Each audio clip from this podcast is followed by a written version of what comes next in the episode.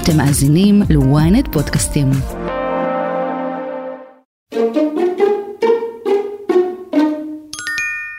Prime Minister, thank you so much for speaking to Bloomberg. Now, you've said that you will seek some broad consensus. Prime Minister, let's start on an issue that has dominated this country. Mr. Prime Minister. Prime Minister. Prime Minister, thank you so much for joining CNBC. Prime Minister, thank you very much indeed for agreeing to see me here in London. Good to see you. Good to be with you, George. Here's Benjamin Netanyahu. Benjamin Netanyahu. Good morning to you, Mr. Prime Minister. Good morning. Good to be with you.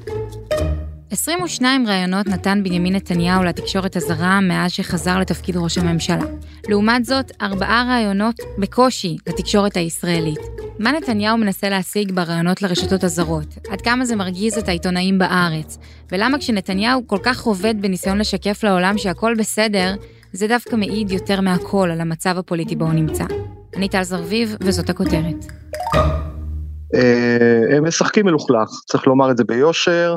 זה איתמר אייכנר, אדם שיש מאחוריו ומלפניו הרבה שנות סיקור של ראשי ממשלה, וביניהם כמובן נתניהו, הכתב המדיני הבכיר והוותיק של ידיעות אחרונות וויינט, הוא מספר לנו על הצמאון של התקשורת הישראלית לרעיונות מנתניהו. זה באמת מתסכל שמדינה שמתמודדת עם תנועת חרם בעולם, ובעצם הממשלה שלה מחרימה את התקשורת הישראלית שאמורה לסקר את הממשלה ולהביא את המידע לציבור. ובמדינה דמוקרטית יש לממשלה גם אינטרס שהתקשורת תעשה את זה, כי ככה זה נשמע אמין ואותנטי, ואם הממשלה מדבררת את עצמה באמצעות שופרות, מראש היא מאבדת את זה שהציבור יחשוב שזה לא אמין. ואגב, הם יודעים את זה, הם לא, הם לא טיפשים, הם יודעים את זה היטב, אבל במצב שהם נמצאים, זה עכשיו המשחק היחיד בעיר, ואני לא רואה את זה משתנה.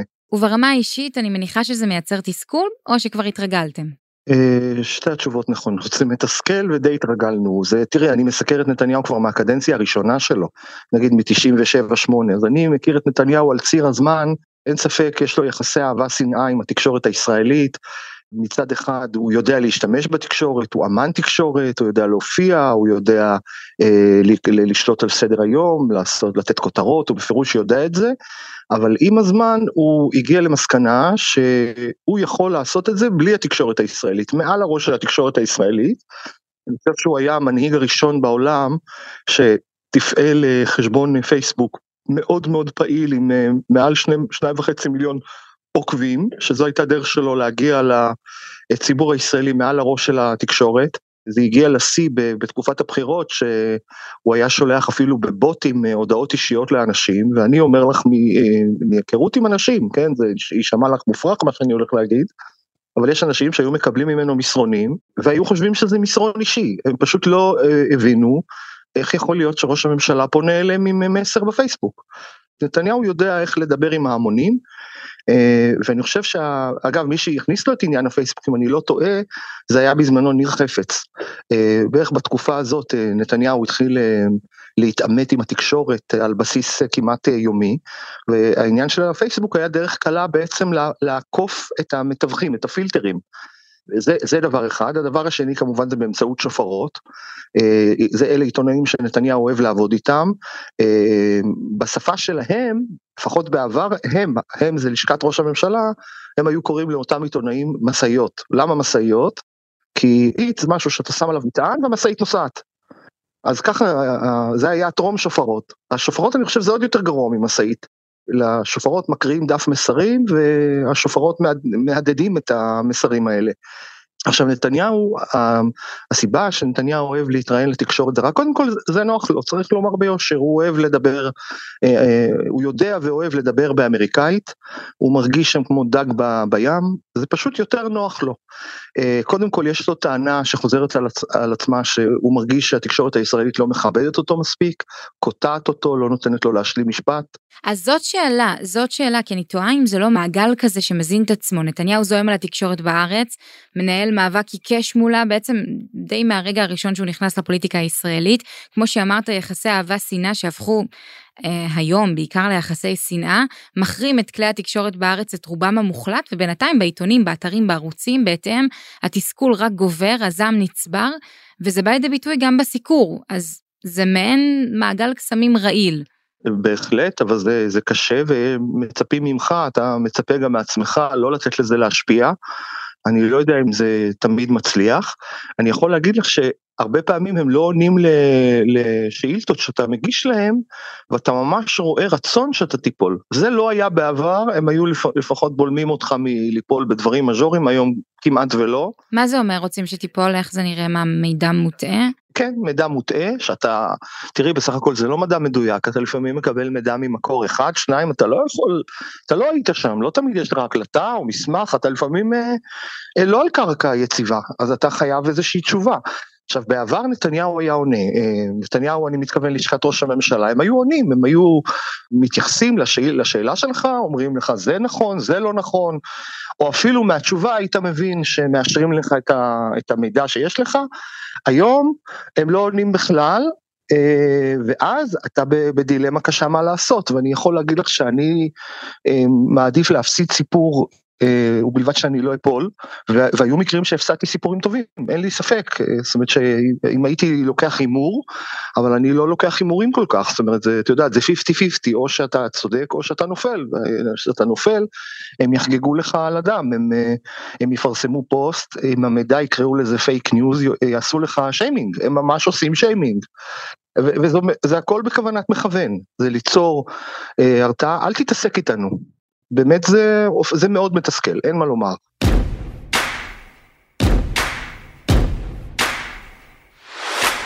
מעיתונאי שמנסה להשיג את נתניהו, נעבור למי שבמשך שנים ייעץ לו למי כדאי להתראיין. הפרשן ואיש התקשורת שליווה את ראש הממשלה בצמתים קריטיים, אביב בושינסקי. היי טל, שלום לכולם. אני רוצה לשאול אותך שאלה דווקא כיו"ר האיגוד הישראלי לשחמט לשעבר.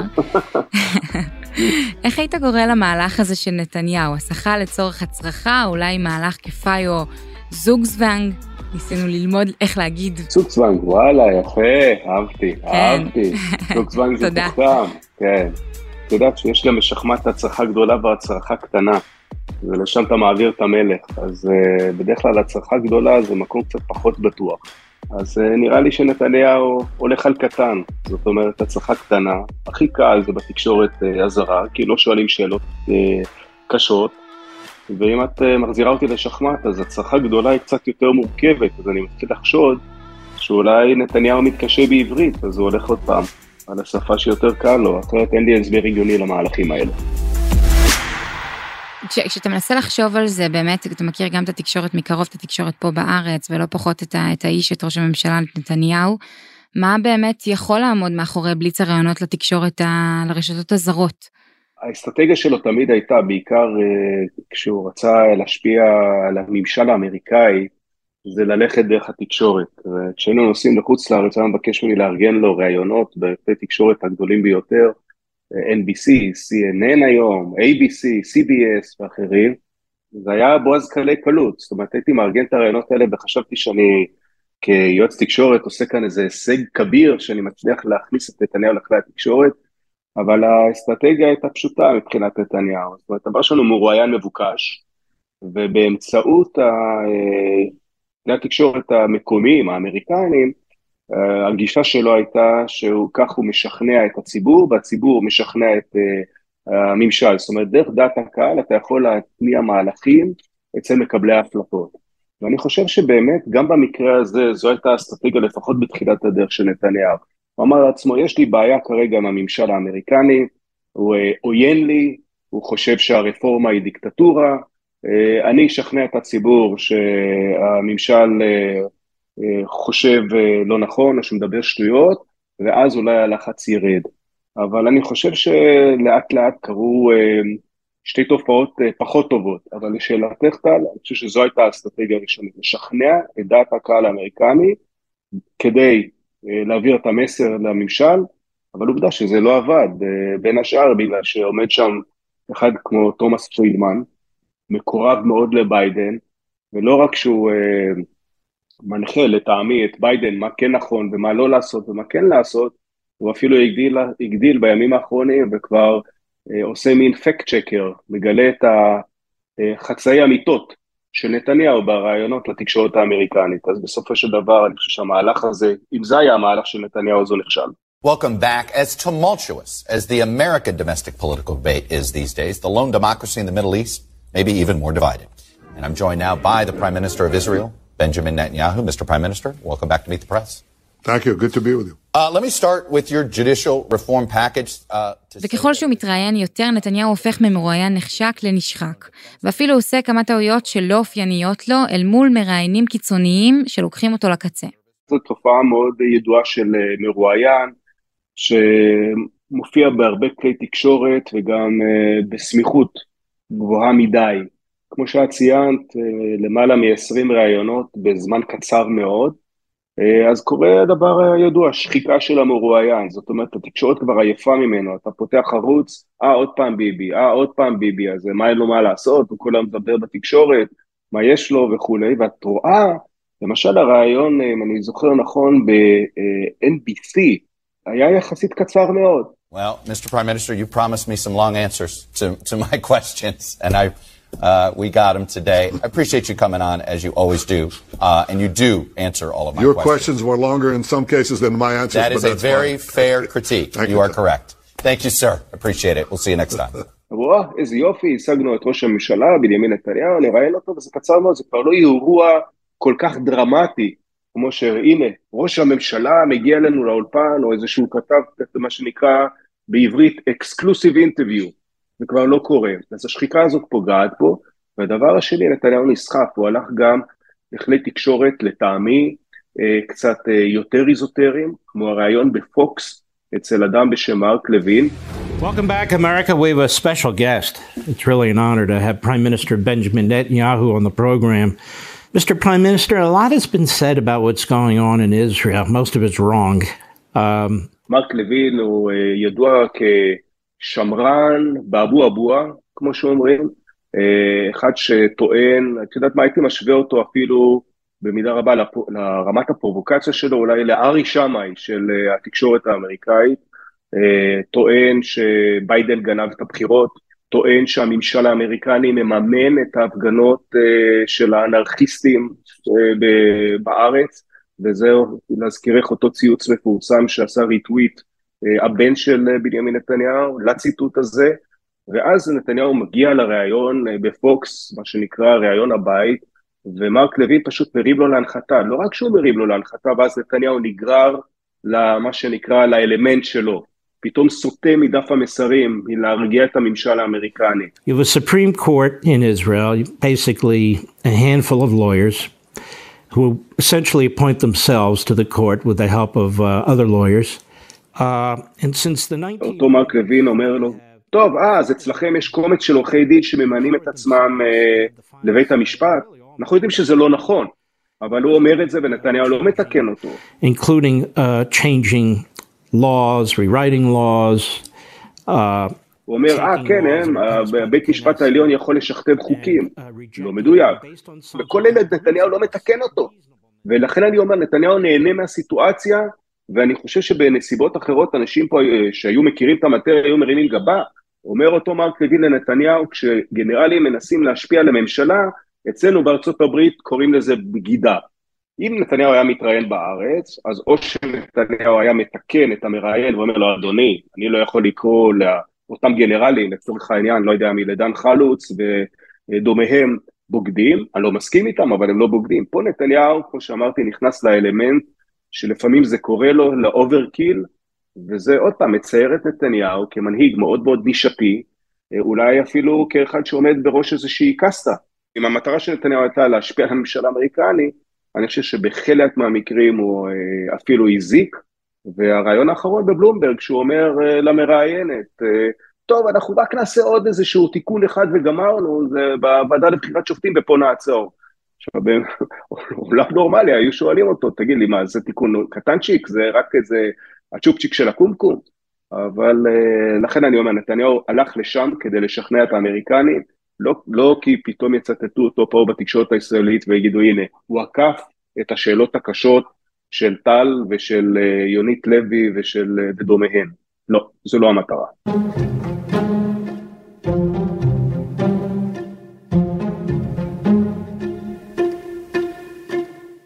אז יותר נזק מתועלת, ככה אתה אומר, בסוף, בשורה התחתונה, ומה יוצא לנתניהו מלהתעלם לחלוטין מהתקשורת הישראלית? או שזה פשוט סוג של עונש? אני חושב שזה עונש, אני חושב שזו אמירה. יש נרטיב, יש ערוץ מסוים שמכנה את יתר כלי התקשורת ערוצי התבהלה, ונתניהו לטעמי נהנה מכך שמסווגים את אותם ערוצים, ערוצי תבהלה, ויש ערוץ אחד כנראה לטעמו של נתניהו שהוא קצת יותר נורמלי, או שזה ערוץ הבית, לפחות שם הוא התראיין, ואני מדבר על ערוץ 14. לא בא לתת ציונים לערוץ 14, יש לו המון יתרונות, יש לו גם הרבה חסרונות, אבל נתניהו נהנה מהסיטואציה הזאת, כי ככה הוא עושה, וזה תמיד היה אחד האלמנטים המאוד מעניינים, ולדעתי אולי הכישרון הגדול של נתניהו בכל מה שקשור לקמפיינים, זה לעשות את הבידול. ברגע שהוא עושה את הבידול בין ערוץ 14 לבין ערוצי התבהלה, או בין התקשורת שרק מחפשת את הרוע ומנסה להפיל אותו בדרכים אולי לא דמוקרטיות או לא לגיטימיות או, או בפייק ניוז, מול התקשורת הנורמלית. וזה בעצם מה שהוא מצייר כאן, ולכן הוא לא יבוא ולא יתראיין לא אצל רביב דרוקר ולא אצל בן כספית, וכמובן ייהנה משלטי החוצות שתלו נגדם, כדי להבחין בין שחור ולבן. נתניהו חושב שהאפור לא משרת אותו, אז לכן הוא עושה את זה. גם את הבמה של ישראל היום אנחנו רואים שהוא מנצל פחות ופחות, כי מבחינתו זה כלי מת? כלי גוסס, בוא נגיד ככה. פטרונו, שלדון אדלסון כבר לא בתמונה, זכרו לברכה, וכנראה העיתון קצת שינה את גווניו, או הפך פחות, פחות ביביטון, יותר עיתון עם אוריינטציה ימנית, ונתניהו עוד פעם, כאיש של שחור ולבן, והיו הרבה מקרים שהיו לי ויכוחים איתו, ואמרתי, בסדר, אוקיי, אז הם לא אוהבים אותך, אבל תופיע שם, ואחר כך זה היה יוצא לא טוב, ואז הוא היה כועס עליי ואומר, הנה, אתה רואה עוד פעם החבר'ה האלה. היום נתניהו בהחלטה אסטרטגית אומר, אלה, להם אני לא מתראיין, אבל אם תראי שפתאום יש איזשהו מצב משברי, משבר פוליטי לא נורמלי, או נתניהו ערב בחירות הולך להתמודד בפעם ה-700 לראשות ממשלה, והוא באיזשהו קושי, אז תראי אותו רץ לאולפן, לאולפן, לאולפן, ואז נגיד, אה, הנה האינדיקציה של נתניהו בלחץ. לכן אני חושב שזה טעות, ואני חושב שלנתניהו יש טיעונים טובים מאוד, והרצון הזה לצבוע חלק ב, איתנו ואת האחרים נגדנו, אני חושב שהוא משלם על זה מחיר, כי יכול להיות, כי חלק מהבעיה הגדולה ביותר בכל מה שקשור לוויכוח, האם זה רפורמה או הפיכה משפטית, זה חוסר יכולת להסביר את הסיטואציה. עובדה שמתנגדי המהפכה לטעמי מסבירים את זה הרבה יותר טוב מהתומכים שלה. והתומך שלה, נתניהו, נכשל במערכה הזאת. זה מוביל אותי לשאלה הבאה, הרי בעבר הוא השתמש ברעיונות ככלי פוליטי לצאת ממשבר, כמו שאמרת, או כדי לקדם את עצמו בעת מצוקה, כולם זוכרים את רעיון הקלטת הלוהטת באולפן מבט ב-93. ערב טוב חבר הכנסת נתניהו, אולי נשאל אותך שאלה ראשונה, האם היו לך קשרים אינטימיים עם אישה אחרת? היה דבר כזה, זה הסתיים לפני כמה חודשים. מה שיש פה זה דבר אישי, ביני, אם יש לי חוב, ויש לי חוב בעניין הזה, זה לאשתי, למשפחתי ולאף אחד אחר, עם כל הכבוד. השאלה אם זאת עדיין אותה אסטרטגיה, אם נתניהו יכול לחלץ את עצמו מהמצב הפוליטי באמצעות רעיון זהב, ובו ככה נשאר בזהירות שזו העת הכי מורכבת שאולי נתניהו עמד בה בעשורים האחרונים. הדבר ראשון לגבי הקלטת, למי שבאמת לא זוכר, אם אני לא טועה, זה היה, זה היה בתחילת שנות ה-90, כשטענו שיש קלטת ש... מוכיחה שנתניהו בגד באשתו השלישית, ואז הוא רץ לאולפן אצל יעקב אחי מאיר ואצל אורי כהן אהרונוב זכרו לברכה ואמר כן הייתה קלטת מה שבין אשתי לביני זה ענייני האישי וכולי וכולי וטען שמנסים לסחוט אותו. אני חושב שהיום הוא לא היה עושה את זה, אני חושב שאז היה או רגע של פחד, קצת יותר היסטריה ממה שיש היום וגם אני חושב שהיום, וזה כבר עניין ערכי, הציבור הרבה יותר טולורנטי לחיים הפרטיים של מנהיג ציבור. אנחנו רואים את דונלד טראמפ שנבחר בארצות הברית, אני לא חושב שהוא במה שקשור לענייני אישות הוא סמל למשהו, כן? ובדיוק עכשיו גם ראש ממשלת קנדה התגרש מאשתו, אז זה לא היה במישור הפלילי, זה היה במישור הערכי, היום אני חושב שנתניהו לא היה רץ לתקשורת. עכשיו נכון, הסיפור היום של ההפיכה המשפטית או הרפורמה, זה האתגר התקשורתי הגדול ביותר של נתניהו, ולא רק תקשורתי, כי זה באמת עשוי להשפיע רבות על המורשת שלו. ואת תשאלי את נכדייך, ונכדייך יגידו, בן גוריון הקים את המדינה, רבין, בטח, הסכם שלום עם, עם ניסה לפחות, עם הפלסטינים, ובגין שלום עם מצרים. נתניהו, אה בטח, עילת הסבירות, נו באמת. אז נכון שזה אתגר תקשורתי אדיר, ואתגר, לדעתי, מה שקשור למורשת שלו, ויכול להיות שגם זה פוגע במאמץ שלו לעשות את הדבר באמת הגדול מבחינתו, אולי גם מבחינתנו, זה שלום עם uh, ערב הסעודית, אולי זה כן מחבל או לא מחבל, אני לא יודע, אבל uh, ברמה התקשורתית, אני חושב שפה, uh, אני כבר הייתי אומר שזה הכישלון התקשורתי הכי גדול של נתניהו.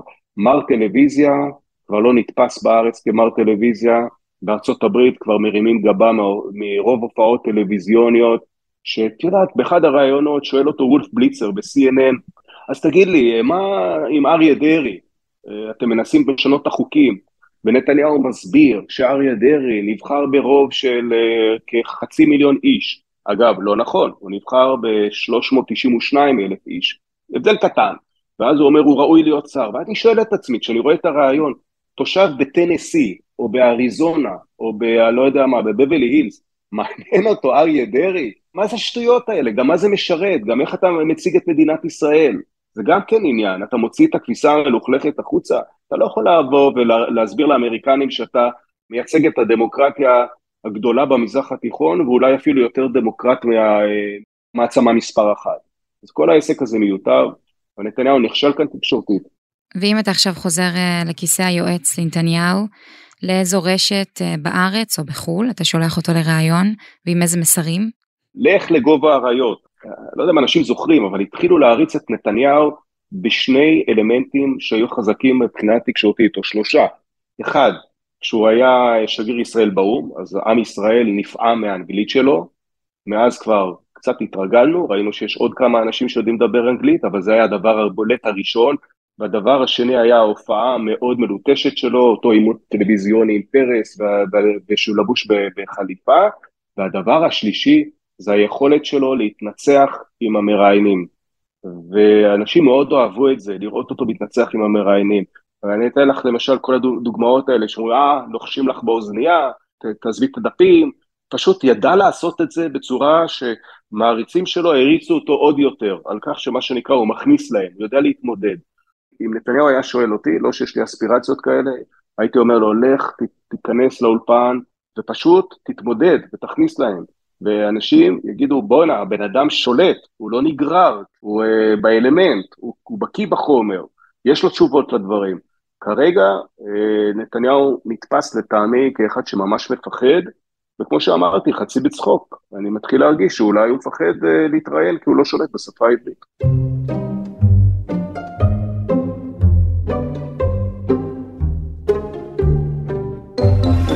נתניהו טוען, ולפעמים המציאות מוכיחה שבצדק, שהתקשורת בארץ מחפשת אותו בקטנות. הוא כבר למד איך לעקוף את המוקש, לתת כותרת לעיתונים שמעבר לים, ואז אנחנו פה בישראל כבר מהדהדים את המסר. אז מתי נתניהו יושב באמת לרעיון אמיתי וכן מול מצלמה ישראלית? ואיזה משפט איתמר אייכנר יזכור לו לנצח? הודעה קצרה ומיד ממשיכים. בזמן שאתם שואבים אבק, סיימתם עוד שני פרקים בספר. חדש באפליקציית עברית, ספרים קוליים, דרך חדשה לנצל את הזמן ולהפוך את השגרה לחוויה מרתקת. אז בואו ליהנות מאלפי ספרים להאזנה שמחכים רק לכם. פשוט לקרוא בכל דרך, בעברית. הורידו עכשיו את אפליקציית עברית ללא עלות ותהנו מספר קולי ראשון מתנה.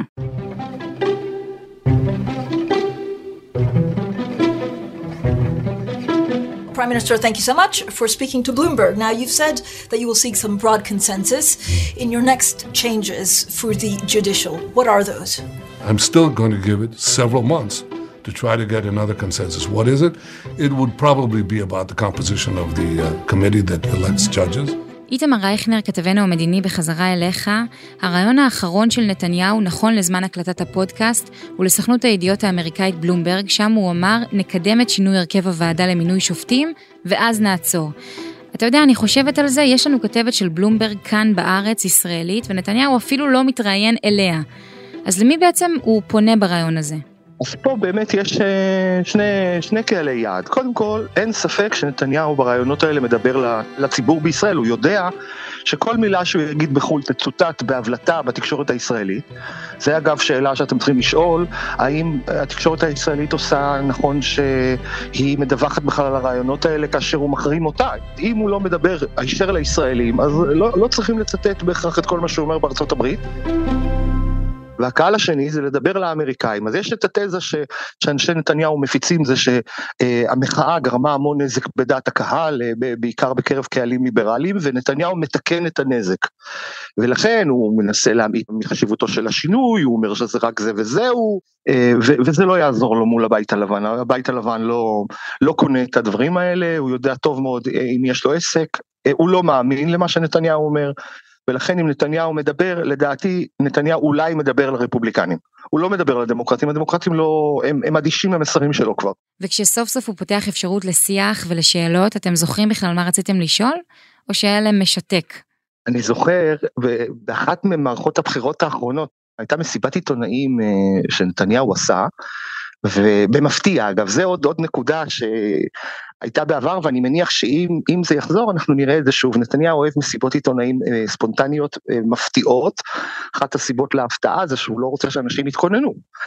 ונתניהו עשה מסיבת עיתונאים כזאת וזרק לעיתונאים משפט שאני לא אשכח כל החיים, תתקשרו למערכות שלכם ותבקשו שאלות.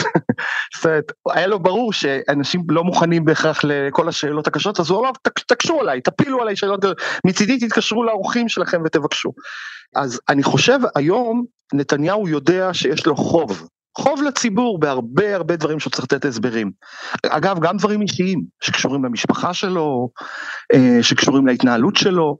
אה, אין ספק שרעיון אובייקטיבי ללא תנאים, וזה גם כן עוד נקודה שצריך להזכיר, שנתניהו גם כשהיה מקיים רעיונות היה מציב תנאים, מי המראיין, על מה שואלים ועל מה לא שואלים, כאלה דברים, אבל רעיון ללא תנאים הוא יהיה היום בתקשורת ישראלית, לא יהיה רעיון קל, זה כבר נתניהו מבין, אתה יודע, זה כמו בן אדם שלא רוצה להתעמת עם הדבר המעיק הזה של שאלות קשות, אז הוא פשוט פשוט דוחה ודוחה ודוחה. יגיע רגע שהוא ידבר, אני חושב שזה לא לנצח. יש לך הערכה מתי זה יקרה?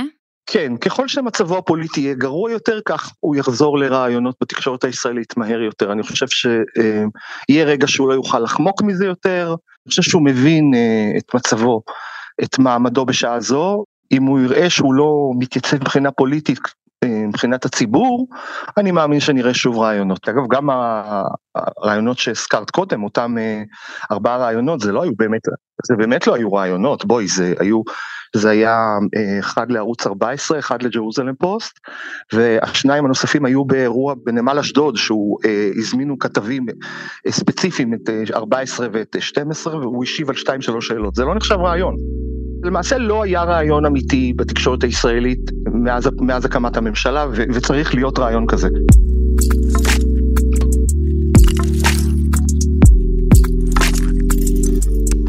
עד כאן הכותרת להפעם. תודה לכתב המדיני שלנו איתמר אייכנר ולפרשן אביב בושינסקי, וכמובן תודה לכם, המאזינים.